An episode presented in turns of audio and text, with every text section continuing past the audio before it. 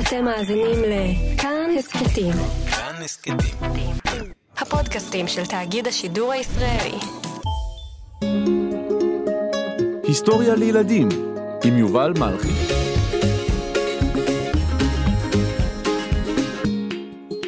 אלכסנדר המילטון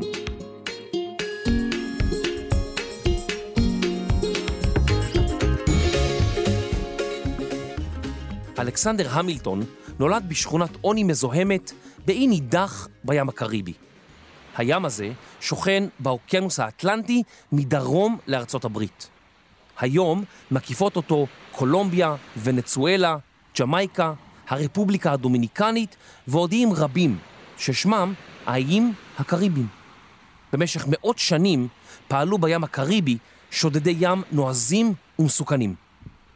אלכסנדר המילטון, אותו ילד עני מהאי הנידח, יהיה לאחד האנשים החשובים בעולם בתקופתו. אבל אז מישהו יזמין אותו לדו-קרב. ואם אני צריך לתת לכם עצה אחת בחיים, אל תסכימו להשתתף בדו-קרב. לעולם. אך, הקריבים.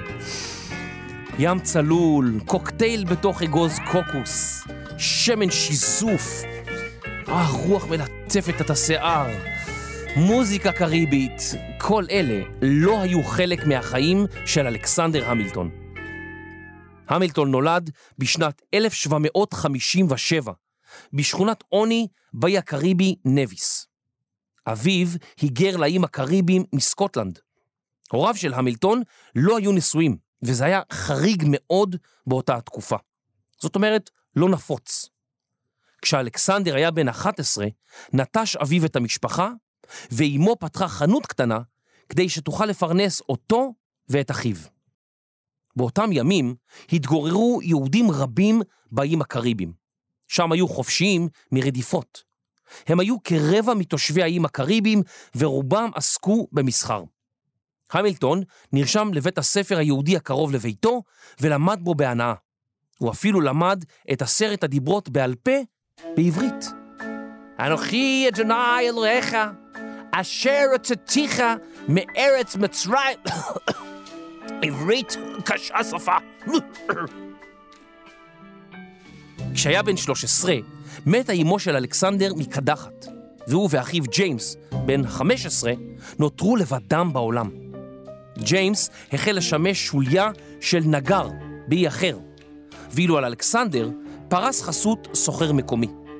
לסוחר הזה הייתה חנות, ואלכסנדר החל לעבוד בה. הוא היה עובד טוב, והסוחר שמח עליו, והשאיר בידיו את העסק כשהפליג אל מחוץ לאי. כבר בנערותו החל אלכסנדר ללמוד על סחורות, על ספינות מסע, על האופן שבו בודקים תכולה של משלוחים ועל כסף. כמה דברים עולים, כיצד קובעים מחיר למוצר, ואיך הכלכלה העולמית עובדת. בעל החברה זיהה את סקרנותו של אלכסנדר והמשיך ללמד אותו עוד ועוד בהתלהבות. באותם ימים העבדות הייתה חוקית, ואלכסנדר נחשף לעבדים ולמשלוחי העבדים שהגיעו מאפריקה. אלכסנדר לא אהב את היחס לעבדים והחליט שאם יום אחד תהיה לו הזדמנות, הוא יילחם במוסד העבדות. בזמן עבודתו שמע אלכסנדר סיפורים על החיים במושבות האמריקניות, והוא החל לחלום לעזוב את האי הקטן ולצאת לעולם הגדול. הוא קרא כל ספר שיכול היה למצוא, וגם החל לכתוב סיפורים בעצמו. באחד הימים חזר אלכסנדר המילטון הביתה, וכשישב לקרוא ספר, שמע פתאום רעמים חזקים מאוד. הוריקן עצום הגיע לאי. הרוחות העזות והגשם הרב המיתו הרס אדיר על האי. ההוריקן החריב את כל היופי הטרופי שאהב כל כך. אנשים נשארו בלא קורת גג. ספינות טבעו בנמל. אלכסנדר המילטון כתב לאביו מכתב, ובו תיאר את הסופה האיומה. זה נראה כאילו הטבע התפרק לגורמים. בכל מקום שמענו את שאגות הים והרוח.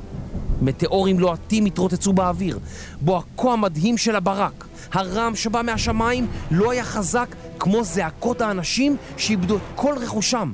זעקות איומות שהגיעו עד לאוזני המלאכים בשמיים. המילטון הראה את המכתב לידידו, הכומר יו נוקס, שגם ערך עיתון מקומי. הכומר התלהב ופרסם חלק ממכתבו של המילטון בעיתונו. המילים של אלכסנדר המילטון חיממו את לבבותיהם של תושבי האי. מושל האי ביקש לדעת מי כתב את המילים המרגשות. הנער היתום והמוכשר, אלכסנדר המילטון, נהיה מוכר לכל בן רגע. כשנודע להם שהוא יתום ולבדו בעולם, ונוכח הכישרון שהתגלה להם בו, החליטו תושבי האי לאסוף כסף ולשלוח את המילטון ללמוד במושבות האמריקניות, לימים ארצות הברית. אלכסנדר רצה ללמוד במכללה היוקרתית פרינסטון, שהוקמה עוד לפני שנולד, אבל הוא לא התקבל לשורותיה. זו הייתה מכללה מכובדת, ומכיוון שאלכסנדר נולד מחוץ לנישואים, ונחשב בן לא חוקי, לא הסכימו לקבל אותו לשם. בוני ריי, יש לי טופס מועמדות. אלכסנדר המילטון. או, המילטון, זה שם יפה. ציונים נהדרים. או, כותב כל כך יפה. איזה בחור מוכשר. וואו. רגע, ההורים שלו לא היו נשואים. נדחה. נקסט. אלכסנדר נאלץ ללכת ללמוד בקינגס קולג', לימים אוניברסיטת קולומביה בניו יורק. באותם ימים החלו ללמוד באוניברסיטה בגיל 14, אך אלכסנדר כבר היה בן 18. לכן הוא הקפיד להתגלח היטב כדי להיראות צעיר מגילו. באותם ימים הייתה ניו יורק עיר קטנה, כמו מושבה. התגוררו בה כ-20 אלף איש. רובם עסקו במסחר. בשל הספינות והסוחרים שהגיעו אל העיר מרחבי אירופה, אמריקה ואפריקה, היא נחשבה כבר אז עיר חשובה. תושביה היו פרועים לעומת תושביהן של ערים אחרות, והיו בהם בעלי ספינות ועסקים, אנשים אמידים, פועלים פשוטים וגם מלחים קשוחים שלא תמיד היה נעים לשהות בסביבתם. אז אלכסנדר שלנו למד במכללה. אתם בטח מדמיינים שהיה תלמיד חרוץ. אז זהו, שלא. באותם הימים היה ריח של מהפכה באוויר. אוף, מה זה? מה זה הריח הזה? אוף, מה זה הריח הזה? אוף, איזה ריח. לא, תכבו את המכונה של הריח, לא צריך. אמרתי, ריח באוויר, מטאפורית. תכבו את המכונה של הריחות, מה עשיתם פה באולפן? אוף. בשנת 1606 החלו להגיע מתיישבים לחופה המזרחי של ארצות הברית. הם הגיעו מבריטניה, הולנד, שוודיה וצרפת. המתיישבים הקימו כפרים וערים ונחלקו למושבות שונות שהיו שייכות לבריטניה. תושבי המושבות נדרשו לשלם לבריטניה מיסים רבים, אפילו על תה. מס הוא תשלום הנגבה מאזרחי המדינה כדי לממן את פעילות השלטון. למשל, כשאני קונה גלידה, אני משלם שקל אחד למדינה כדי שיסללו כביש לחנות הגלידה. מיסים של מדינה משלמים בעבור חינוך, תשתיות מים, שיטור ובעבור עניינים אחרים. ואולי אתם יכולים לחשוב על עוד דברים. לתושבי המושבות באמריקה לא היה ייצוג בפרלמנט הבריטי. אף נציג אחד שלהם לא יכול היה לעמוד בפרלמנט ולהסביר מה בדיוק הפריע להם. אזרחי המושבות צעקו No taxation without representation, שבעברית זה אין מיצים ללא ביצים. או לא, רגע, שנייה, אה, מצאתי. אין מיסים ללא נציגים. הכעס של תושבי המושבות הוביל להפגנות שהתפשטו מבוסטון לניו יורק ולערים אחרות באמריקה.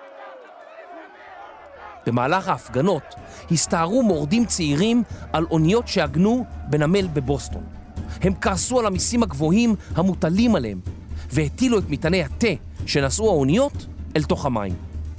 כמה מהם התחפשו לאינדיאנים כדי לסמן שעכשיו הם שייכים ליבשת אמריקה, והם חופשיים. מפגינים אחדים היו למעשה סוחרי תה בעצמם. הם הובילו תה למושבות באופן בלתי חוקי, והיו למבריחי תה. כשבריטניה הפחיתה את שיעור המס על התה, המבריחים חששו שלא יוכלו להבריח עוד תה למושבות. עד מהרה התמלאו גם רחובות ניו יורק מפגינים. המילטון מיהר להצטרף אליהם. הוא נשא נאום וקרא בו לאמריקנים, תושבי המושבות, להתאחד ולהכריז על עצמאות. זו הייתה נקודת מפנה בחייו של המילטון. הוא הפך לכוכב של תנועת העצמאות הצעירה. הוא כתב מאמרים רבים בעד העצמאות האמריקנית. אבל מילים לא הספיקו לו, והוא הצטרף יחד עם חבריו ללימודים מקינגס קולג' למיליציה, יחידה צבאית המורכבת מאזרחים. המילטון וחבריו התאמנו בבית קברות מקומי לפני שעות הלימודים. ומכיוון שהמילטון קרא את כל הספרים שהיו בספרייה על היסטוריה צבאית וטקטיקות מלחמה, הוא הפך לאחד המפקדים של המיליציה. בעקבות מרד תושבי המושבות בשנת 1775, פרצה מלחמה של ממש בין המתיישבים באמריקה לבין הממלכה הבריטית. בתחילה רצו בני המושבות שיהיה שוויון בינם לבין שאר אזרחי הממלכה הבריטית, אך עד מהרה החלו לדרוש עצמאות. המילטון נהיה קצין בצבא המושבות, שנקרא הצבא הקונטיננטלי. המילטון נלחם בבריטים, הוביל מבצעים מוצלחים, הצליח לגנוב מהבריטים תותחים ואף הכניע פלוגה בריטית שהתבצרה בבניין בניו יורק. באחד הקרבות, החטיבה של אלכסנדר המילטון כמעט נפלה בשבי, כאשר הבריטים כיתרו אותם מכל עבר, אבל היחידה ניצלה ברגע האחרון, בזכות אירון בר, קצין בצבא המושבות שנחלץ לעזרתם וסייע להם להימלט. זכרו את השם, אירון בר. בזמן שירותו הצבאי, המילטון לא רק נלחם. בלילות הוא קרא על תחומים רבים, פילוסופיה, היסטוריה וספרות. הוא גם חיבר מאמרים בנושאים פוליטיים, איך לשלוט במדינה, איך לנהל כלכלה יציבה ואיך להנהיג צבא. השמועות על גבורתו וחוכמתו של המילטון פרסו כנפיים, והגיעו לאוזניו של הגנרל והמפקד העליון של צבא המושבות, ג'ורג' וושינגטון. הוא גייס אותו לתפקיד עוזרו האישי. יש שילובים שנחשבים שילוב מנצח. בייגלה ושוקולד, חתולים וכדורי צמר, מגפיים ושלוליות, סכין ומזלג, צ'יפס וקטשופ, גרביים ונעליים, ילדים וטלוויזיה, כרית ושמיכה, מלח ופלפל, לחם וחמאה, נייר ועיפרון, חיבוק ונשיקה, מנעול ומפתח, סבון ומים, וגם ג'ורג' וושינגטון ואלכסנדר המילטון. השניים הסתדרו נהדר יחד. המילטון כתב את מכתביו החשובים של וושינגטון, יעץ עצות בתחומי דיפלומטיה ומודיעין, כתב על עתידו של הצבא, ואף שוחח עם קצינים בכירים בצבא, כשליחו האישי של ג'ורג' וושינגטון. חוץ מכל המכתבים שאלכסנדר כתב עבור וושינגטון, הוא גם התאהב. בשנת 1780 נשא לאישה את אליזבת סקיילר, בת למשפחה אמידה מניו יורק. אלכסנדר, האם אתה לוקח את אליזבת, אליזבת, אליזבת, אליזבת, את עליזה לאישה? כן, לוקח. בבקשה. כמה שנים לאחר שהחלה מלחמת העצמאות של המושבות האמריקניות, הצטרפה צרפת לימינן של המושבות. זה כבר היה יותר מדי בשביל הבריטים, והם חתמו על הסכם שלום עם המושבות האמריקניות. בהסכם הזה, המושבות הפכו למעשה למדינה עצמאית, ששמה United States, המדינות המאוחדות, או כפי שאנו מכירים אותה היום, ארצות הברית. כשג'ורג' וושינגטון נבחר לנשיא הראשון של המדינה הצעירה, המילטון היה שם לצידו, והיה עליו לעזור לו לאחד את האומה שרק קמה, כשעוד לא היה דבק של ממש בין המושבות שהתאחדו, וגם לא היה אייפון, מקדונלדס, פיצה, בלק פריידיי או משפחת סימפסון. וושינגטון מינה את המילטון לשר האוצר, והמילטון הכריז שכל המושבות יצטרכו לתמוך זו בזו. על מושבות עשירות, כמו וירג'יניה, היה לעזור למושבות שצברו חובות בתקופת המלחמה. המילטון האמין כי הממשלה צריכה לשלוט על המדינות, לקבוע חוקים עבורן ולשמר צבא חזק. רבים התנגדו לדעות של המילטון. למשל, תומאס ג'פרסון, שהיה מזכיר המדינה באותה תקופה. בין השניים פרץ ויכוח קשה. ג'פרסון האמין שהמדינות האמריקאיות צריכות להחליט בעצמן על חוקים רבים, ושלכל אחת מהן יהיה צבא משלה, ולא צבא אחד גדול. מה יקרה, הוא שאל, אם הנשיא יחליט להפוך לעריץ? הוא יוכל להשתמש בצבא ולהשתלט על כל מנגנוני המדינה. המילטון רצה ממשלה מרכזית חזקה הפועלת לטובת המסחר והתעשייה, בנק מרכזי ומטבע אמריקני.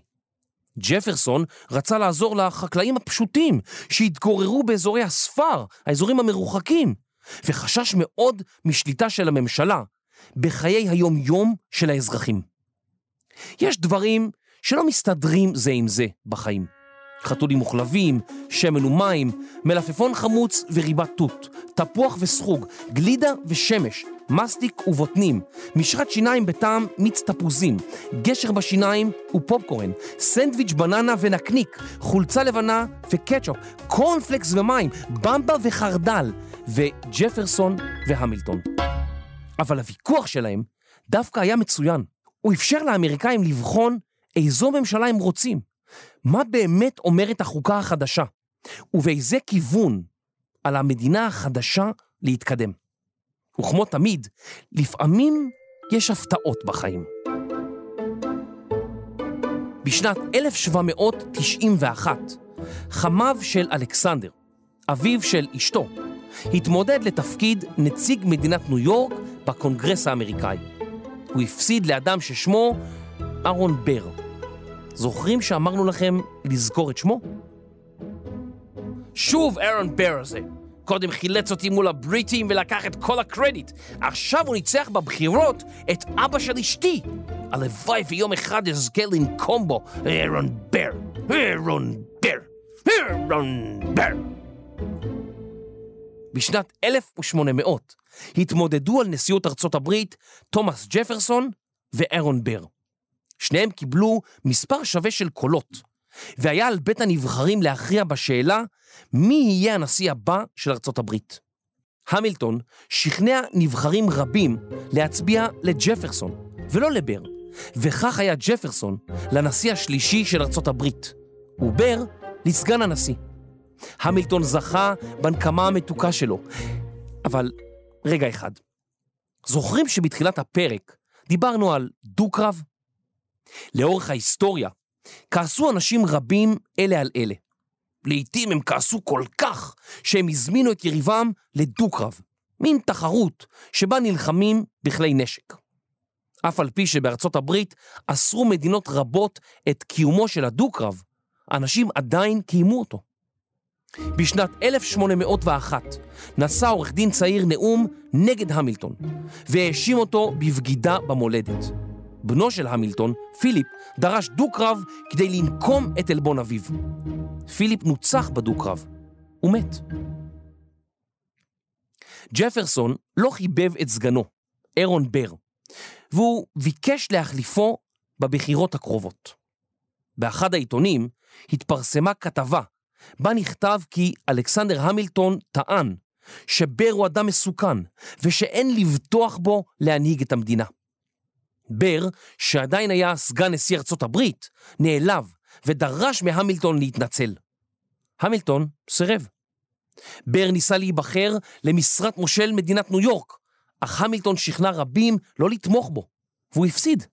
בר, שעדיין כיהן כסגן נשיא ארצות הברית, זעם על המילטון, והזמין אותו, את שר האוצר לשעבר, ואחד מהאבות המייסדים של ארצות הברית, לדו-קרב. היריבים הוותיקים, בני 60 כמעט, נפגשו בחודש יולי של שנת 1804, בניו ג'רזי. המילטון לא רצה לפגוע בבר וירה באוויר. בר ירה בהמילטון ופגע בבטנו. המילטון מת זמן קצר אחר כך. אירון בר מעולם לא הועמד לדין על הריגתו של המילטון.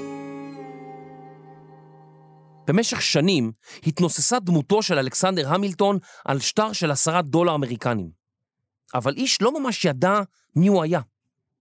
בשנת 2015 הודיע שר האוצר של ארצות הברית שהדמות על השטר תוחלף. אך באותה שנה עלה מחזמר, ובו סיפור חייו של המילטון בתיאטרון קטן.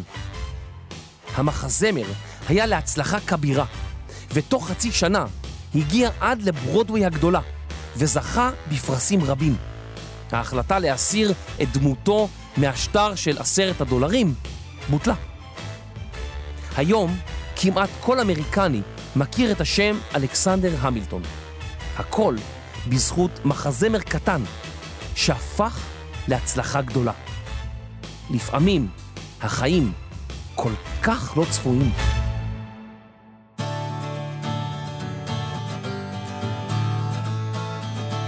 מחקר, כתיבה ודו-קרב, מור די חנני. עריכה, קריינות ויריות באוויר, יובל מלכי. עריכת לשון ושרת האוצר, דוקטור סמדר כהן.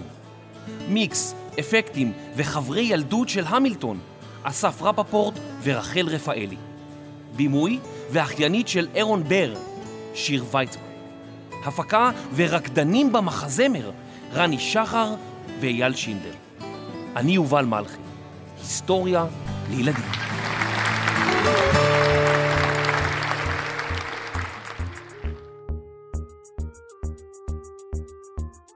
It must be nice, it must be nice to have Washington on your side. It must be nice, it must be nice to have Washington on your side. Every action has its equal opposite reaction. Thanks to Hamilton, our cabinet's fractured into factions. Try not to crack under the stress, we're breaking down like fractions. We smack each other in the press and we don't print retractions. I get no satisfaction witnessing his fits of passion. The way he primps and preens and dresses like the pits of fashion. Our poorest citizens, our farmers, live ration to ration. As Wall Street robs them blind in search of chips to cash in. This prick is asking for someone to bring him to task. Somebody give me some dirt on his vacuous mask so we can at last unmask him. I'll pull the trigger on him. Someone load the gun and cock it. While we were all watching, he got Washington in his pocket. It must be nice, it must be nice. Follow the money and see where it goes. It must be nice, it must be nice. The Emperor has no clothes. We won't be invisible, we won't be denied. Still, it must be nice, it must be nice to have Washington on your side. ילדים והורים יקרים, אם אתם אוהבים את ההסכת היסטוריה לילדים, נשמח שתעזרו לנו. דרגו אותנו בכל חנויות האפליקציות, ברשימת הפודקאסטים של אפל, בספוטיפיי ובכל מקום שאתם יכולים לדרג אותנו. רוצים לדבר איתנו? כנסו לקבוצת הטלגרם שלנו, היסטוריה לילדים. רשמו לנו מה חשבתם, העירו לנו הערות, שילחו לנו הצעות לפרקים, ותוכלו להתעדכן בפרקים חדשים ובאירועים קרובים. תודה רבה.